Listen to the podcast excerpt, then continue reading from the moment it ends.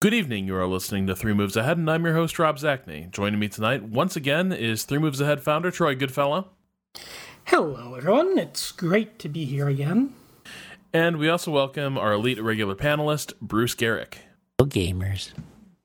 Tonight, we're going to be talking about uh, a new war game called Pike and Shot from Byzantine Games and the Lordz Game Studio, published by Slitherine. Uh, it is a well, it's the title's kind of self-explanatory. Actually, it is a war game set in the late Renaissance, uh, between the you know the end of the uh, you know pre-gunpowder era and the start of sort of formal uh, 18th century warfare.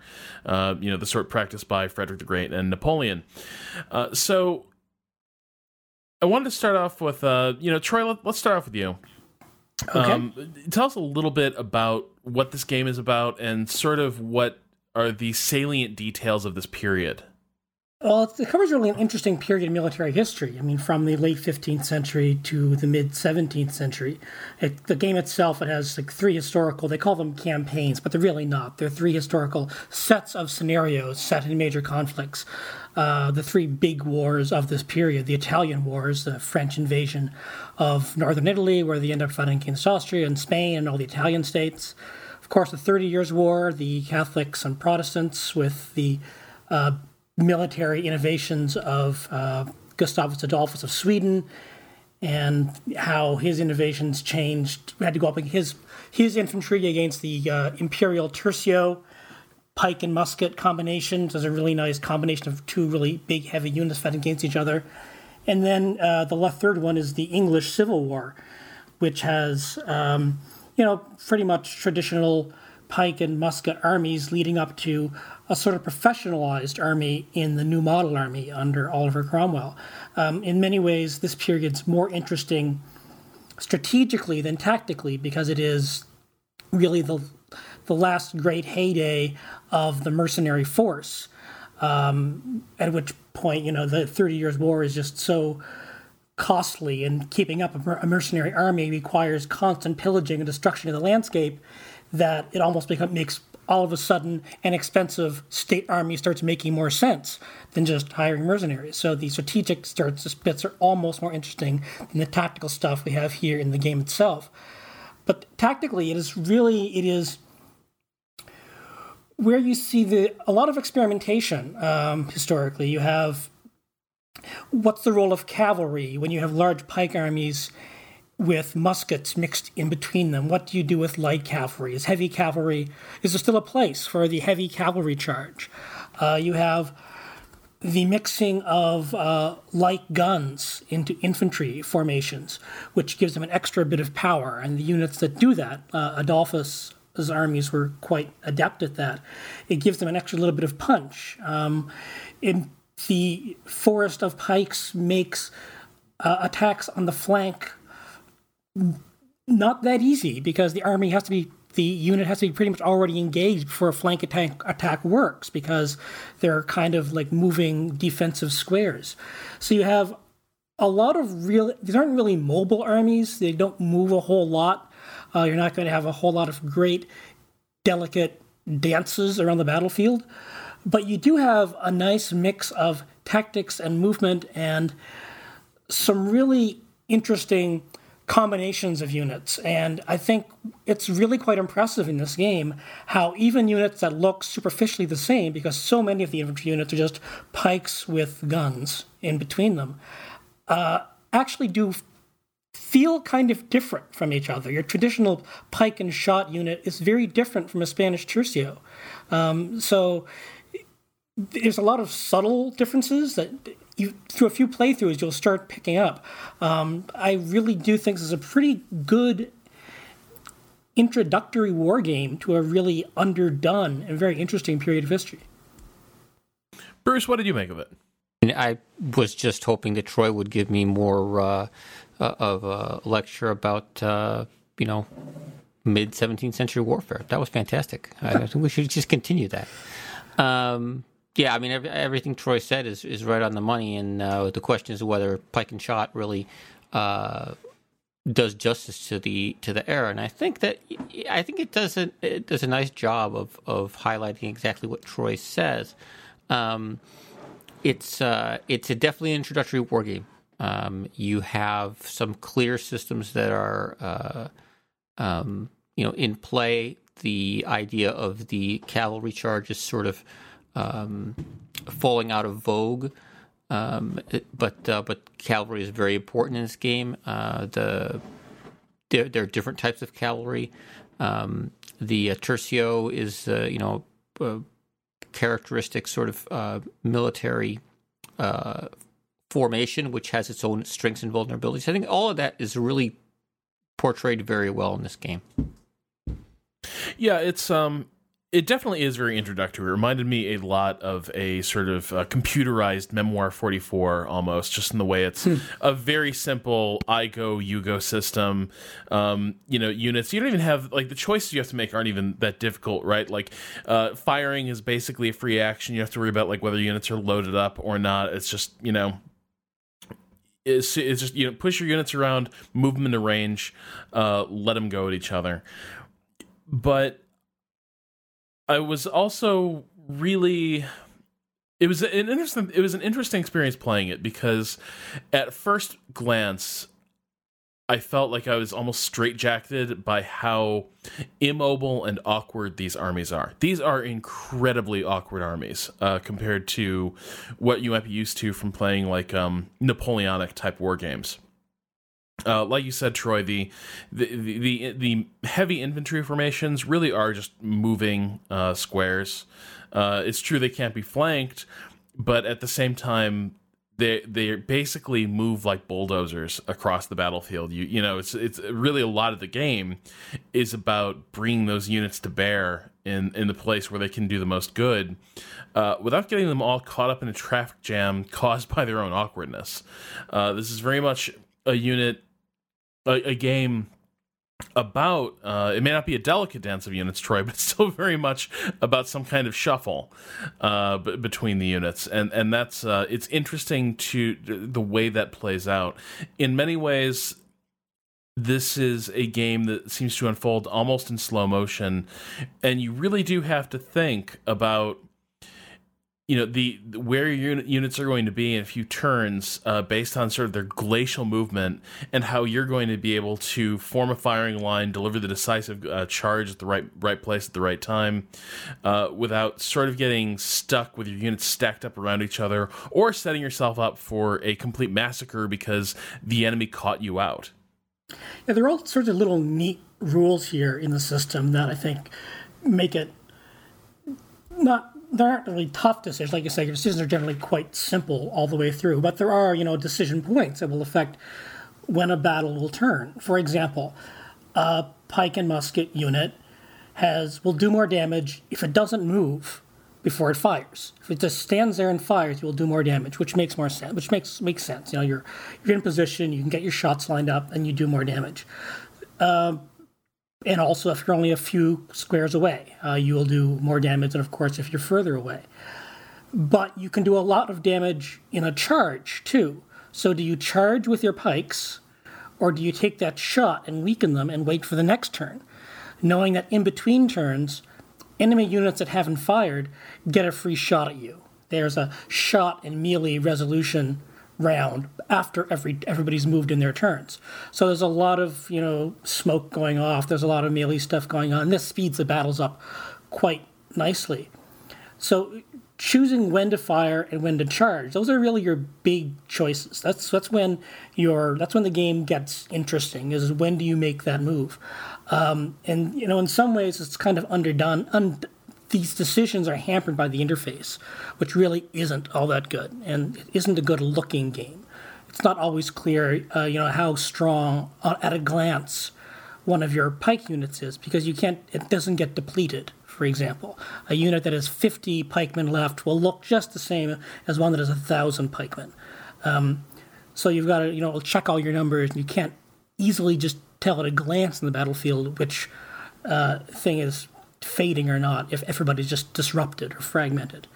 Um, but so there are, but there are a few choices here and there. But you're right, Rob. This isn't a game that with, you know, really major tactical decisions you're making beyond getting your units in the right place at the right time for that final push. fighting that sphere punct and hoping you can turn it.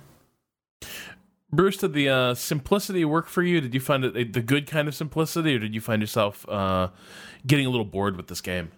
Well, I mean, I, don't, I don't know that. Uh, I mean, I don't get bored by simplicity. I guess the the thing about the game that uh, you know that you guys touched on is that the the decisions are pretty uh, straightforward. I like Troy. I felt that the game, you know, it's more of a, a game that's it's like an electronic board game in a way for me because uh, it doesn't use the the digital medium to its greatest effect. I think Troy's comment about the the interface is right on.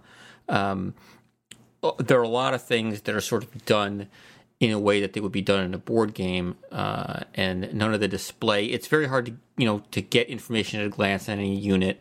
Um, it's not something that uh, uh, really shines in that way, and I, I, agree. I don't think it's a very the art design isn't great, um, but the decisions are pretty stark, and uh, you know you do come to uh, these these choices. They're very clear.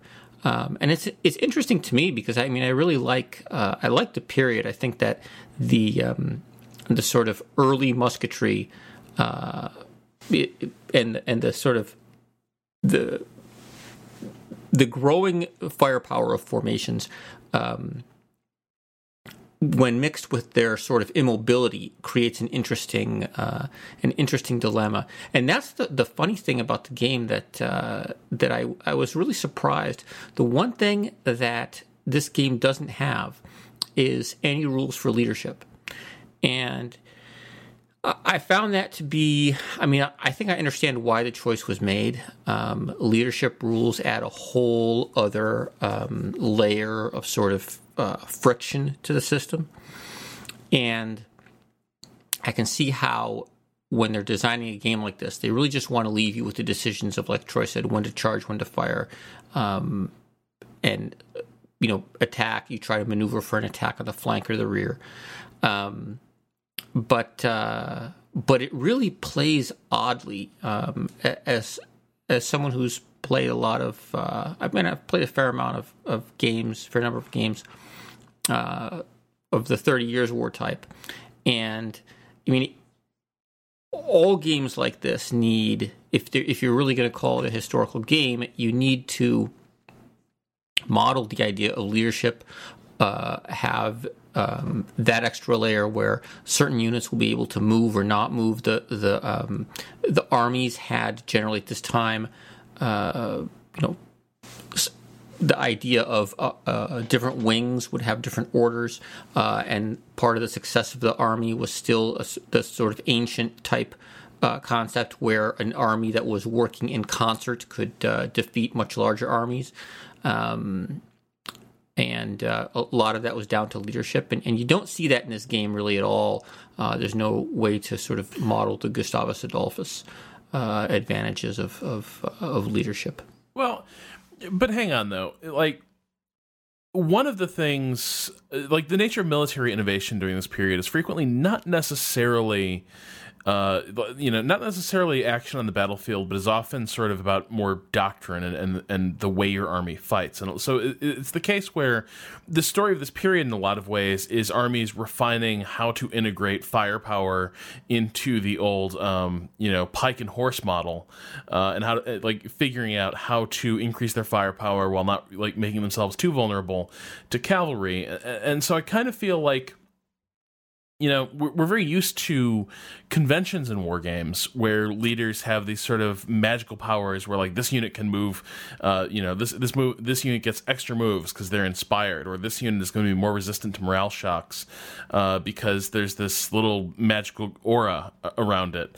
Um, but i'm not necessarily sure i have a problem with abstracting that out. Like units like armies have varying quality uh, in this period and there's definitely scenarios where uh, the the better led army, that better leadership, is represented by the fact that that army uh, has the more modern approach to warfare. They have, the, you know, the, they're they're get they're reducing the pike ratio uh, and increasing firepower, and and sort of taking steps uh, into the future. So I'm not sure I necessarily have a problem with abstracting that out.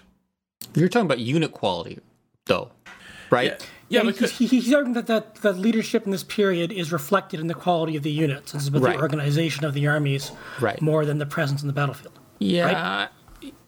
That's, what what you're like- saying, Rob?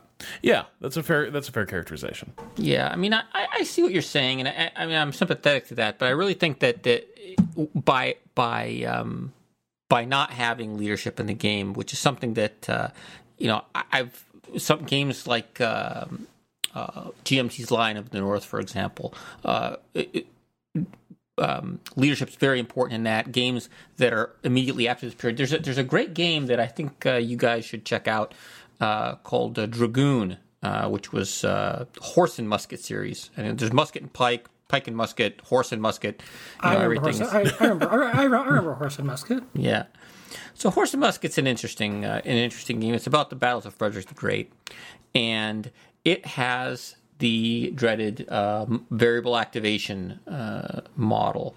But uh, I think that that kind of um, that kind of model really represents warfare very well up through this period and, and into the Frederick the Great period. You know, Great Battles of Alexander uh, series uh, by GMT that was also uh, uh, interactive magic. They dropped the variable uh, uh, activation in the Could you, computer could you explain of that term a little bit? Because I, I think it's a system that may have fallen a little bit out of vogue, uh, at least in PC games. So could you uh, explain a little bit what it is? Sure. I mean, variable activation just gives you it has the you have a greater or lesser chance of a certain formation uh, that's led by a leader of a greater or lesser quality uh, being activated and able to make a move, you know, at a certain time. Um, or might be able to move earlier, or might be able to move in reaction to something. Um, and so you might have a large army, but it's very inflexible because it, uh, you know, it activates late. You're you're you're not able to um, take advantage of opportunities. The the um, uh, the two armies will often trade activations, or you know, one army might activate its leaders, and then the next army activates uh, one leader, and the next army activates leaders again. Uh, this causes problems, for example, for multiplayer. Um, because uh, you have to, you know, rapidly switch back and forth, and it, and it increases the number of uh, changes in uh, in player turn um, and and makes email games much longer. Um, I think that's one of the reasons um, that uh, Great Battles of Alexander, which was the uh, uh, interactive Magic game way back, uh, I think it was in the '90s, um, but it was a great system. Uh, and it's still very popular. Uh, the Mark Herman design, uh, very popular in the um, in the board game realm, uh, still uses that. And uh, I think that you know taking that out in this sense is it's understandable, but I just I can't see games. Um, I mean, leadership and the ability to activate units is uh, a uh, um, important all the way into the Napoleonic era, and so taking it out of this game, I think just really. Um, I mean, I've had very uh, bizarre battles in this uh, with with pike and shot, where you know I'm I'm maneuvering large formations of cavalry around the battlefield, kind of running circles around my enemy uh, as we sort of chase each other around. Things that that uh, could never have really happened. And uh, again, it's an introductory war game. I understand that. I'm not trying to criticize it too much, but uh, but the but the lack of leadership is, I think, a, a notable omission. And and there the the inflexibility of of formations they do nod to that because the the idea of uh, units that get routed and they get pursued and your units can pursue the routed units off the map and they sort of go off and chase Right. things and you can't stop them right?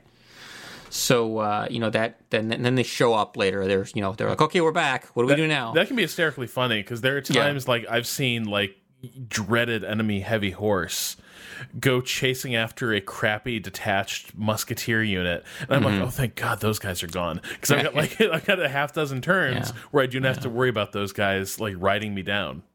And, it's- and this just and that is so typical of battles of this period, the 15th, 16th, actually all battles pretty much until you get to the professional armies, where especially with armies of mercenaries, they will they just pretty much want to loot the bodies anyway. So they will chase people off the battlefield, and if that means they're out of danger or they find a village to pillage over the next hill, so much the better. And keeping command of uh, routing of cavalry that is chasing a routed unit, that is one of so many battles have been won by cavalry not chasing uh, routed units. If you just go back through history, uh, so many accounts of and instead of chasing the routed units, this cavalry in fact did something else. Because the expectation was that the cavalry would just keep chasing for days. Um, and that would be an interesting that would be a place for leadership to pop up right? Have units under better leaders like under like the swedish general horn for example have his cavalry be less likely to chase or would come back sooner or faster. Or um, even something some kind of a morale bonus i mean yeah it's it's kind of rob you're kind of right that it's a cheesy little magic circle type thing to put around units. Uh, hey, I mean, I'm, I, I can see the king, therefore I'm braver. Uh, but I mean, this was a legitimate effect. This was this was a real thing. Um, well, uh, you know what I hadn't considered was that activation. Uh, because I, I, didn't consider activation a part a, part and function of command, though, though though it obviously is, and I do think that was that is something that I do notice with this game, uh, is that you still have even though your units are the the factor that's hamstringing you is the army's not terribly maneuverable. Wheeling units consumes a lot of uh, movement points. Uh, bring all your guns to bear. All these things. Plus, God forbid, artillery. Right? Like artillery kind of plants in one place and it's kind of stuck there. Uh, but you still have a little bit the the telepathic general effect in common to entry level war games where you can move all your units at once and the re- the right flank and left flank uh, the left flank and the right flank are moving in perfect concert. They you know turn to take the uh, to make a flank attack and support each other. And it is true that one of the more interesting constraints you can have and you see this a little bit in the uh, you know other entry level war games have done this like the command and color systems uh, you know even at its most basic level, has uh, you know sort of randomized activation. And if you play uh, like games like um, Battlelore or Battles for Westeros, uh, a major part of the game is yeah having special unit powers commander powers that can let you move a bunch of units all at once rather than sort of having your your army shuffle along one step at a time. Uh, so yeah definitely this is maybe a system that you could have more interesting scenarios unfold if you maybe were fighting your army's inertia a little more than you have to uh, because as it is this definitely does feel like a game where I can feel myself sort of I am figuring out how to fight with these armies, and I am sort of solving for the tactics of this period and the, the tactics this game wants me to use. And I'm kind of curious what's going to happen after I feel like I've you know, you know sort of solved for the problem of of sort of moving these units optimally. It's I really do like how the game kind of captures the chaos in a way of you know period battlefields. How I mean, you can build this, you can finally get everything lined up nice, and then within two turns, it's just an absolute mess. You'll have one battle going on on one side of the field, another battle going on the other side of the field, and maybe they're kind of connected, but maybe not really. And you're trying to win one really fast so you can support the other people, because uh, that battle's collapsing, and which side gets the cavalry support at the last minute. The the the morale rules and the disruption rules and the disruption fragmentation stuff. I mean, that's you know that's right out of the Great Battle system from GMT. I'm sure they didn't invent it, uh, but it's it's very if you know the GMT, a unit's stable or it gets disrupted and then it gets fragmented and then it routes. So you can see the breakdown uh, bit by bit. So you can see the collapse coming, and I just love how the battlefield fractures. How you will have these pockets of combat. And part of that is because of the routing rules with cavalry running all over the place. Part of that is defending your your your artillery or trying to get to the enemy artillery. It's not the artillery is not necessarily effective, but it's effective enough to um, you know take out 20, 30 guys at a time and you can't afford to lose 20 or 30 guys at a time. Hey, maybe it'll take out zero. Uh, there's a lot of zeros being rolled by the artillery. Um, battlefield battlefield cannon isn't exactly you know perfect here. Uh, so the, the, there's this. It, there's inertia on the battlefield. You're right that things do tend to you know get bogged down a bit, but then it just breaks out. then all of a sudden you get an advantage on one side or the other, and things start going nuts. And that's kind of where the game gets really fun tactically. That's where you have to decide when you're going to wheel your, when you can afford to wheel your pikes, and when is your light cavalry going to finally commit and do something useful.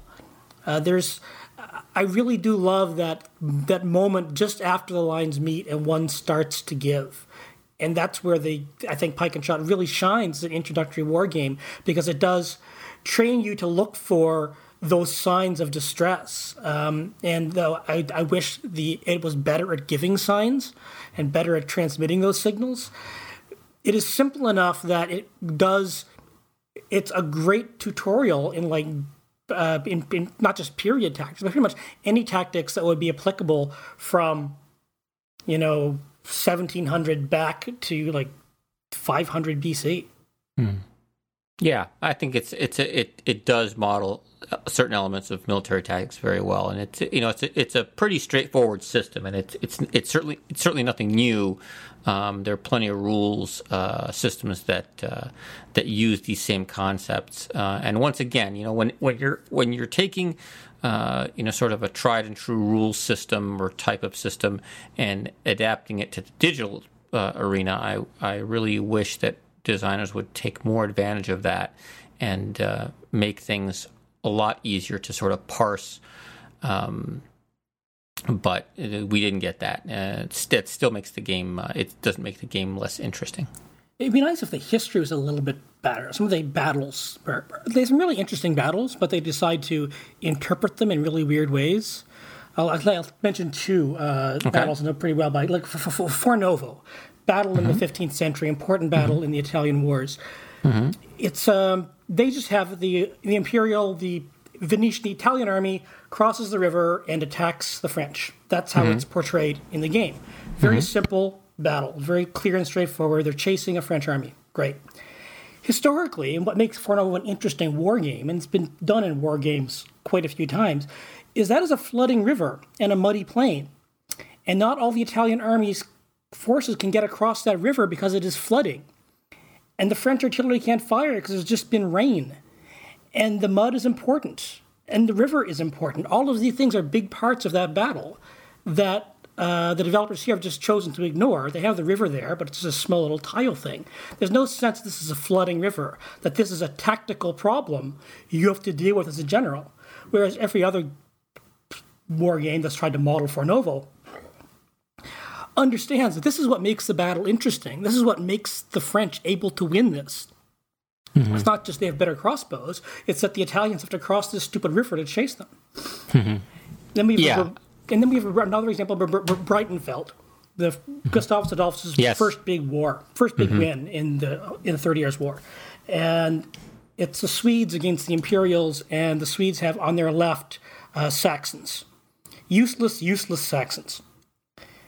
Um, historically, the Austrian army, the German, the Imperial army, just routs the Saxons, chases them off the field, and Gustavus Adolphus has to deal with that. Mm-hmm. How do they deal with this in the game? The Saxons are paralyzed. You can't do anything with them. They're just standing there. Mm-hmm. And even once they're attacked, when they'll have the reaction fire, you can't move them. Mm-hmm. So instead of actually having them just be weaker or giving having them do something but suck at it, they just make them immobile units, which turns them into a roadblock for the charging Imperials. So I just, you know, wheel my get some send some Spanish, some Swedish cavalry and infantry that way, and hit the now blocked imperial troops who can't do anything because they're fighting uphill against parked Saxons.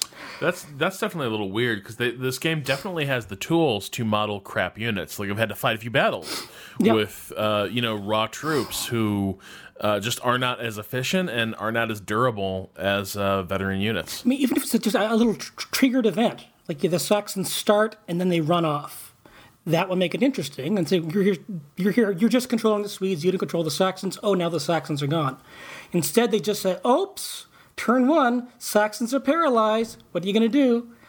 So, I haven't played all of the battles, mm-hmm. but there are some really interesting battles in this period, and seeing 2 mm-hmm. battles that I know reasonably well being done, being given to this very simple system and no effort to actually say, hey, let's try to play around with this a little bit.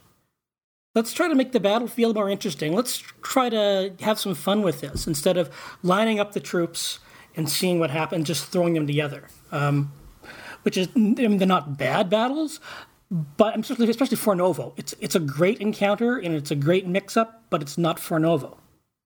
Yeah, the, uh, the there's a, a sort of uh, model for doing this in, in the board game uh, world, which is to have special rules for each scenario. You know, the, the, popular way to do it is to have you know four battles from a period, and then you have a set of of uh, sort of base rules, and then you have special rules for um, for each battle, and sometimes can be quite extensively modifying the system.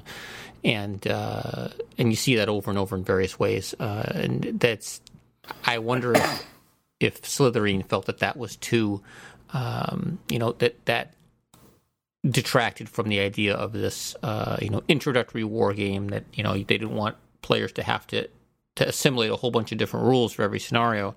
Um, but I mean, it, it does it does weird things to scenarios when the only variation is sort of the map and the units, and there there's no um, consideration given to the to the actual uh, historical events. You know, Marston Moor was a, was a battle of of coordination, and uh, in the game, it's just these two sort of sides just smash these giant lines into each other.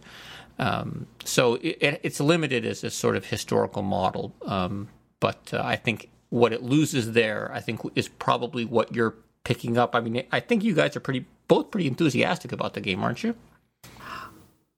I also am very, I'm also very positive about it. I think it's, a, I think it's a strong game. I've played, I've put mm. a lot of hours into it, mm. uh, a lot of time. I'm not say hours because the battle yeah. scenarios aren't that long. Uh, yeah. a, a, a, Eleven hours. I put eleven hours into it, so I've played yeah. quite a, quite a few battles in this because the battles aren't all that long. Yeah, that's a lot of battle for the, for the listeners. That's a lot of battles uh, in in uh, in the game because you really you don't even need an hour to finish one battle, no. much less than that. But um, but I think that part of what you know being positive about it is that uh, it's so accessible, and I think that that uh, it would be difficult to keep that accessibility uh, to casual players and try to layer on a whole bunch of uh, special rules. What do you think, Rob? Um, well, going back to the the positivity about this game. I like I, we shouldn't get too bogged down on on the negative about this because I think I I sent you guys kind of an enthusiastic email a few days ago about yeah. it. Mm-hmm. mm-hmm. Um, uh, you know, there's there's a lot of things I really like here. I, I think one thing that's not to be uh, that should be stressed is that this is a very fast paced uh, war game, and I kind of love its sort of snappy pace of play. Uh, 11 hours is a ton of scenarios and i like sort of being able to this is a game where i can sit down and play a full scenario end to end uh, in one sitting. And there's always something for me to do. Uh, now some of those scenarios can be quite big and you know maybe that mm-hmm. has to be saved save some for later. But it is nice to have a war game where there's really not much to distract you from just the the task of maneuvering these units around. Yeah. Um so i mean there's there's a great pace of play here, and I do enjoy. I enjoy how different this feels. You know, the what I'm used to at this point. Most of my wargaming, uh, by default, tends to be World War II wargaming because it's the most popular, or uh, mm-hmm. Napoleonics because uh, they're probably the next most popular. And I'm also very used to some of the dynamics of those eras, particularly Napoleonics, which are generally modeled with this um, very clear like rock paper scissors uh, type of type of approach to to game design where you know okay the cavalry can be beaten by you know well deployed heavy infantry but like the heavy infantry can be broken up by artillery and anyone with his back turned and already engaged can be destroyed by infantry and artillery is very uh, by by cavalry and artillery is very vulnerable to cavalry as well. These are all things we're very used to. We've done this a million and one times before sort of maneuvering these units around and putting them in position where these um the, these oppositions will work in our favor yeah, I um, mean the novelty is definitely uh, an interesting. Uh, I mean, there's a there's a great uh, amount of the, the novelty factor is a, is a big deal here. Um, but same thing with those scenarios. Are you? Did either of you figure out how to switch sides? I don't think you can switch sides, No, and that's one. Of, that's probably my biggest problem with the scenarios. I mean, first there's a there's a great variety of scenarios. I mean, I think each of the three historical sets has like seven or eight battles, so that on its own is quite a lot of value. Plus, the the skirmish uh, generator is very good with uh, a bunch of different army lists for each period, so you can have quite a bit of fun there. But the fact that within the historical stuff, I'm forced to play the Protestants in the Thirty Years' War, and I'm forced to play the whoever's not the French in the Italian Wars, and I have to play uh, the Cavaliers in the English Civil War. Troy hates playing the good guys. I don't want to play the Cavaliers. I want to play Cromwell. I want to. I, I, I love Gustavus Adolphus, but I also but I also want to be Wallenstein. I mean, I'd like to have that option. I'd like to have the option of trying to win Breitenfeld as the Empire, for example. And one of the great and no, not just play Marston Moor and get my head beaten in by Cromwell all the time. Um, so the fact that I can't switch sides, uh, I can't obviously switch sides. You would think that would be in the manual, and I couldn't find any help online for that either. Um, I'm kind of stuck there, and I don't, know why they would do that. I, I think the Troy, the only reason I can think of that people generally do that is to uh, balance things. So they don't want you if if you can't balance a scenario, then you simply take the side that's weaker and let the player play it. But you're always playing like the same side through all the scenarios. You're always playing the royalists. Right, but I mean, if you just balance the scenarios so that uh, you know you don't have to, you, the game doesn't have to be the scenario doesn't have to be balanced. Okay. They can just balance to Right. one side or the other, right? Right. And then you just let the player play the weaker side, and and, and they'll lose a few times, and then as they get better, they'll. Uh, um, you know, they'll eventually win, and you'll get that, you know, more playings out of it that way. It's really hard to balance scenarios, so I mean, Oh, I, yeah. I, under- I Speaking understand. of, what did you guys make of the random battle generator, which the game actually points you to? Is like, hey, before you even start with the campaign, why don't you generate some random battles and play those? Which is unusual. Usually, um, you know, the campaign is kind of the, the main the main course there. Uh, what do, what do you guys make of the battle generator? The skirmish generator is great. I, I really do like it. I like how many things you can change. I, lo- I love the army lists. Um, so many war games. I mean, so many. They're, they might have an editor, but they won't have a random battle generator or a skirmish generator, which is, I mean, the Total War games do.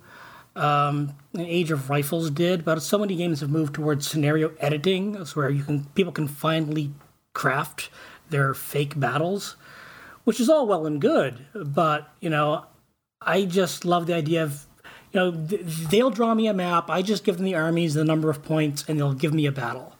Uh, I played one uh, last night as the New Model Army against an army of Cavaliers, two huge armies banging into each other. And it was great fun. I lost um, because I couldn't get my infantry up fast enough. I lost on both cavalry wings. My infantry did not advance fast enough.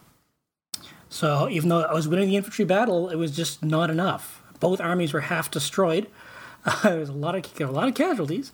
I, I really like it. I mean, I, it's something that I really wish more war games had fun with. Uh, this sort of uh, battle system where you just it's a where it's a little toy um, and you make your pretend battles and it does it for you. Did you play around with a rub? Yeah, and usually I was I was really surprised because usually in in my experience, uh, a lot of random battle generators kind of suck. They generate scenarios that I just never find uh, that interesting. Like I know there are people who swore up and down by the Steel Panthers random battle generator. I found it murderously dull. Um, you know, kind of just these these big World War II Donnybrooks that, that I never really clicked with. Um, but here, I, here I found uh, the, you know the the randomly generated uh, battles were pretty well laid out sometimes quite interestingly laid out where you'll have like split wings um and they and fairly they, they felt fairly balanced Yeah, I think that the I, I didn't play much with it, but uh, what I what I saw of it, I was very surprised that they would do something like that because that can completely fail. Um, and they must have tested that uh, quite a bit, or just got lucky. But uh, either way, I do I do appreciate the fact that they did that. I, I'm not a big fan of the scenario editor uh, as sort of a um, a replacement for uh, interesting uh, scenarios that come with the game. I know that a lot of games sort of give players an editor and then expect the players themselves to start posting scenarios, and you know you have to go look and and um, you know pick your way through a whole bunch of stuff. A lot of it's junk, and uh, you don't find that out until you've actually devoted a lot of time to it. So uh, I I really do appreciate a working uh, skirmish mode that um, that's unusual in, in this genre and and seems pretty balanced. Now that said, I do play historical war games because of the historical part.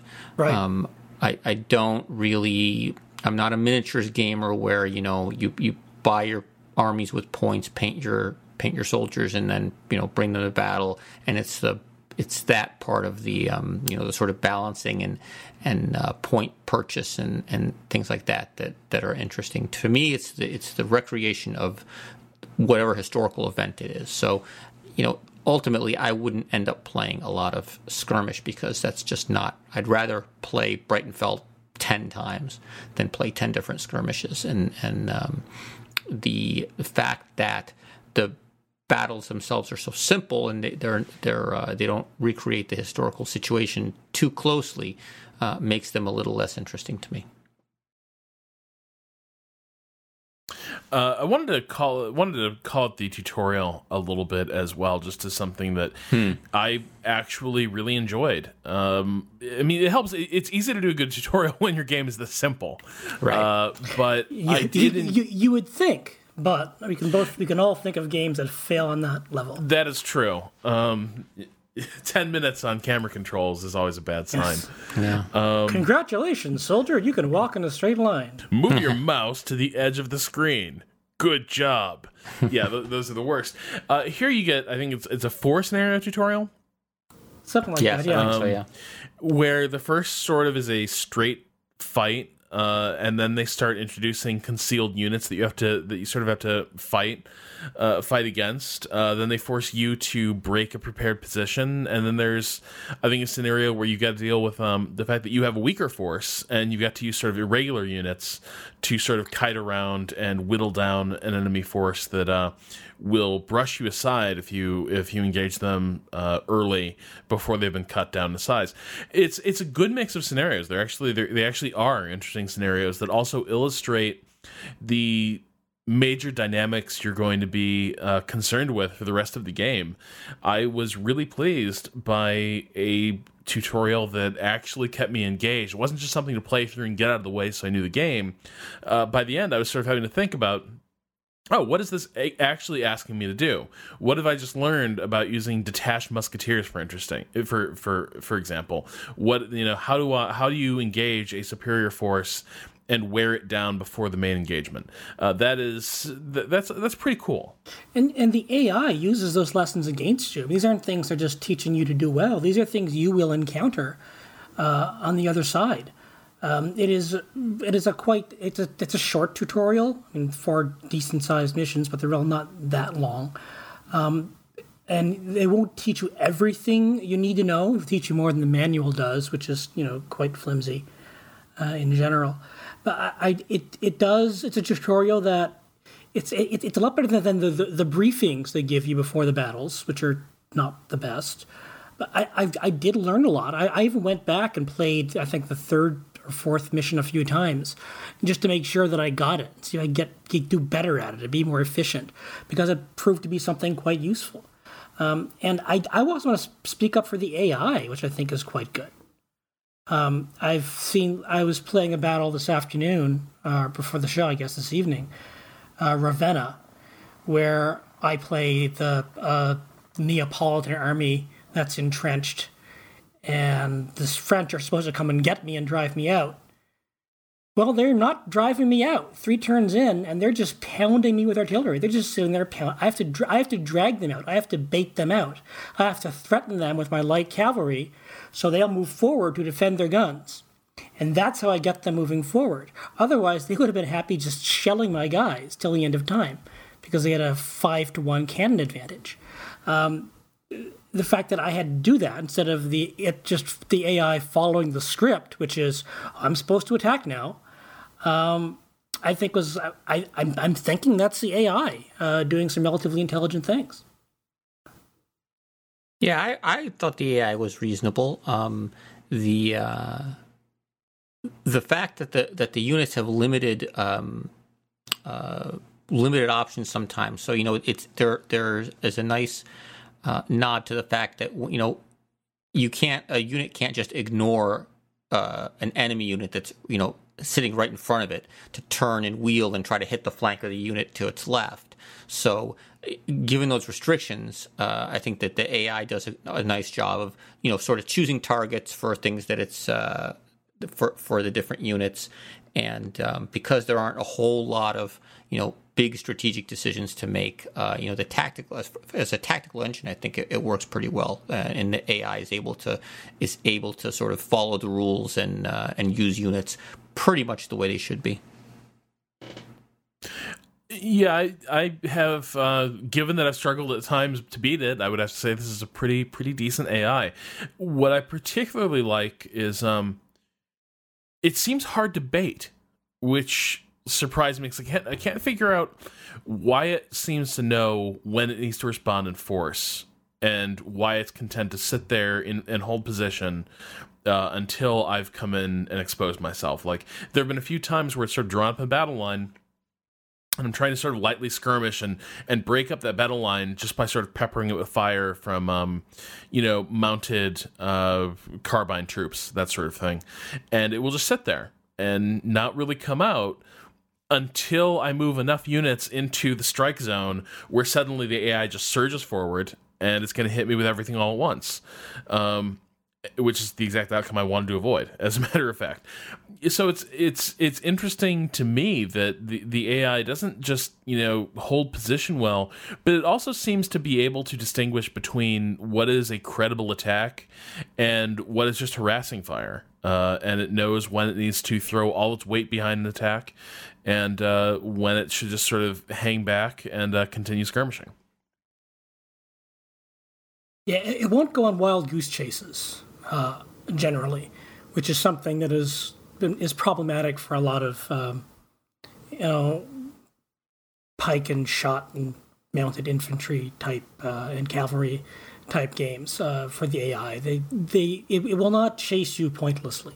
Um, there's not a huge fog of war problem here. I think that's part of it. That it, it always can tell that what's what's going on. Uh, there aren't mean, you've mentioned concealed units, but the only concealed ones really highly hiding in bushes or in houses, and they don't pop up a lot of the time. Um, so I think the fact that the AI always has an idea of where things are is a good is a good part of it. But yeah, it, it is. It, it can it, it, takes quite a bit to draw it out. You need to pose a threat to something, um, and then, then when it commits, it will it will commit, unless you know it's I mean, unless of course it's routing all your units, and then yeah. all the horse will run away, and then they'll come back and hit you in the butt. Yeah, um, I've also enjoyed sort of. It's interesting. It, like games have different ways of sort of modeling the sudden onset of a route, right? What an army looks like as it breaks up. One of the things I, I enjoy here is that you will sometimes have um, you know, during the pursuit phase, units will just sort of get on a roll and keep charging. Um, and it's kind of cool to see when it happens when you see you know cavalry slams into one of your units or yours slams into one of theirs that unit breaks goes running off the cavalry unit then wheels to pursue keeps chasing but ends up being intercepted by another unit charges straight into that one breaks it and continues it, it's it's really neat when you see these things just completely start like when you see art formations completely unraveling because of sort of the uh you know i guess you call it like the pool ball effect of um or or the uh the, the ping pong effect of, of routing units and their pursuers yeah, you get these. Yeah, like a chain reaction. Uh, you know, it's somebody charges and then uh, breaks somebody, but then somebody gets in the way, and they they're so enthusiastic they go charge that person, and then it, it just it kind of devolves into this. Uh, and I, I, mean, I think that for for players who are who are new to the period and think, oh, you know, I hate this. This isn't. Uh, you know, I, am losing control of my units. Well, that you know, congratulations, you've learned about uh, thirty years warfare. So Um, I, I, mean, I like the way it works, and I and I think uh, it it also you know tells nice little stories. I mean, I had a scenario where. Um, you know, I sort of got a little carried away, and I had uh, I, I had some initial success, but then my cavalry just routed or uh, you know chased the routing units right off the board, and all of a sudden I had uh, you know I was missing all my cavalry units, and then they showed up later, and uh, I was able to use them to good effect, and it was you know I was so relieved to see them show up you know over the hill. Oh, here you guys are back. Here, go charge these guys.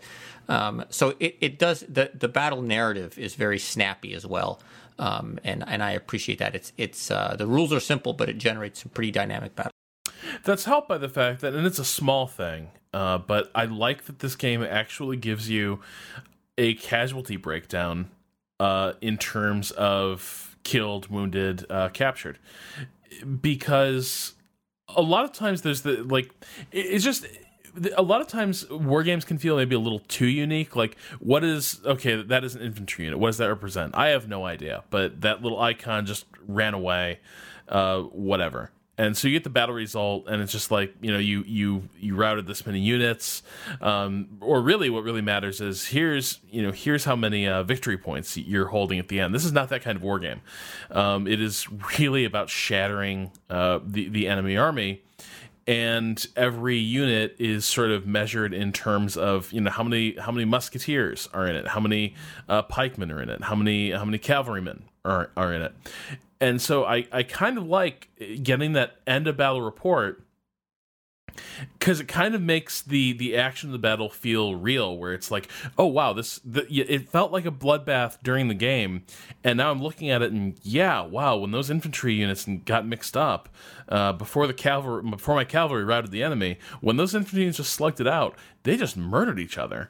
Uh, I, I, kind of enjoy getting those getting those casualty reports and it sort of that tells its own story because it, it it renders t- maybe tangible what you could only sort of implicitly feel during the action of the combat. Mm-hmm. Yeah, it's, and it's the kind of thing I wish you could see during the combat, uh, and you know, just watch the armies shrink or uh, just have it be more yeah. more tangible uh, earlier on. I I so badly wish you could see like I, I wish there were battlefield casualties in this game, and I wish formations started to look ragged as they get shot up uh, because I know I've had because you know it would it would make it it make the, the, some of these scenarios are quite big, and you mentioned earlier that there's a readability issue and it, it, just it does need to be stressed the fact that a unit that is maximum strength just brimming with pikemen and uh, and musketeers uh, will appear identical to its sibling unit, which has basically been cut down to you know a couple hundred, uh, mm-hmm. you know, weary soldiers. Uh, that that sh- that's something you should be able to see in the battlefield. You know, when you have the center starting to buckle, it would be nice. It would be nice if there was something to show you those units are in distress, uh, right. rather than sort of make, making you go and, and police it every lo- every turn. Like, okay, I feel like that unit's had a lot of casualties. How many guys are left? And you have to you have to answer that for yourself. It, it would be nice if that was represented. Agreed. And exciting. Yeah, it will. Well, it would take advantage of the presentation. I mean, yeah. you can do that even in a board game. I mean, you see, you have units that are reduced strength.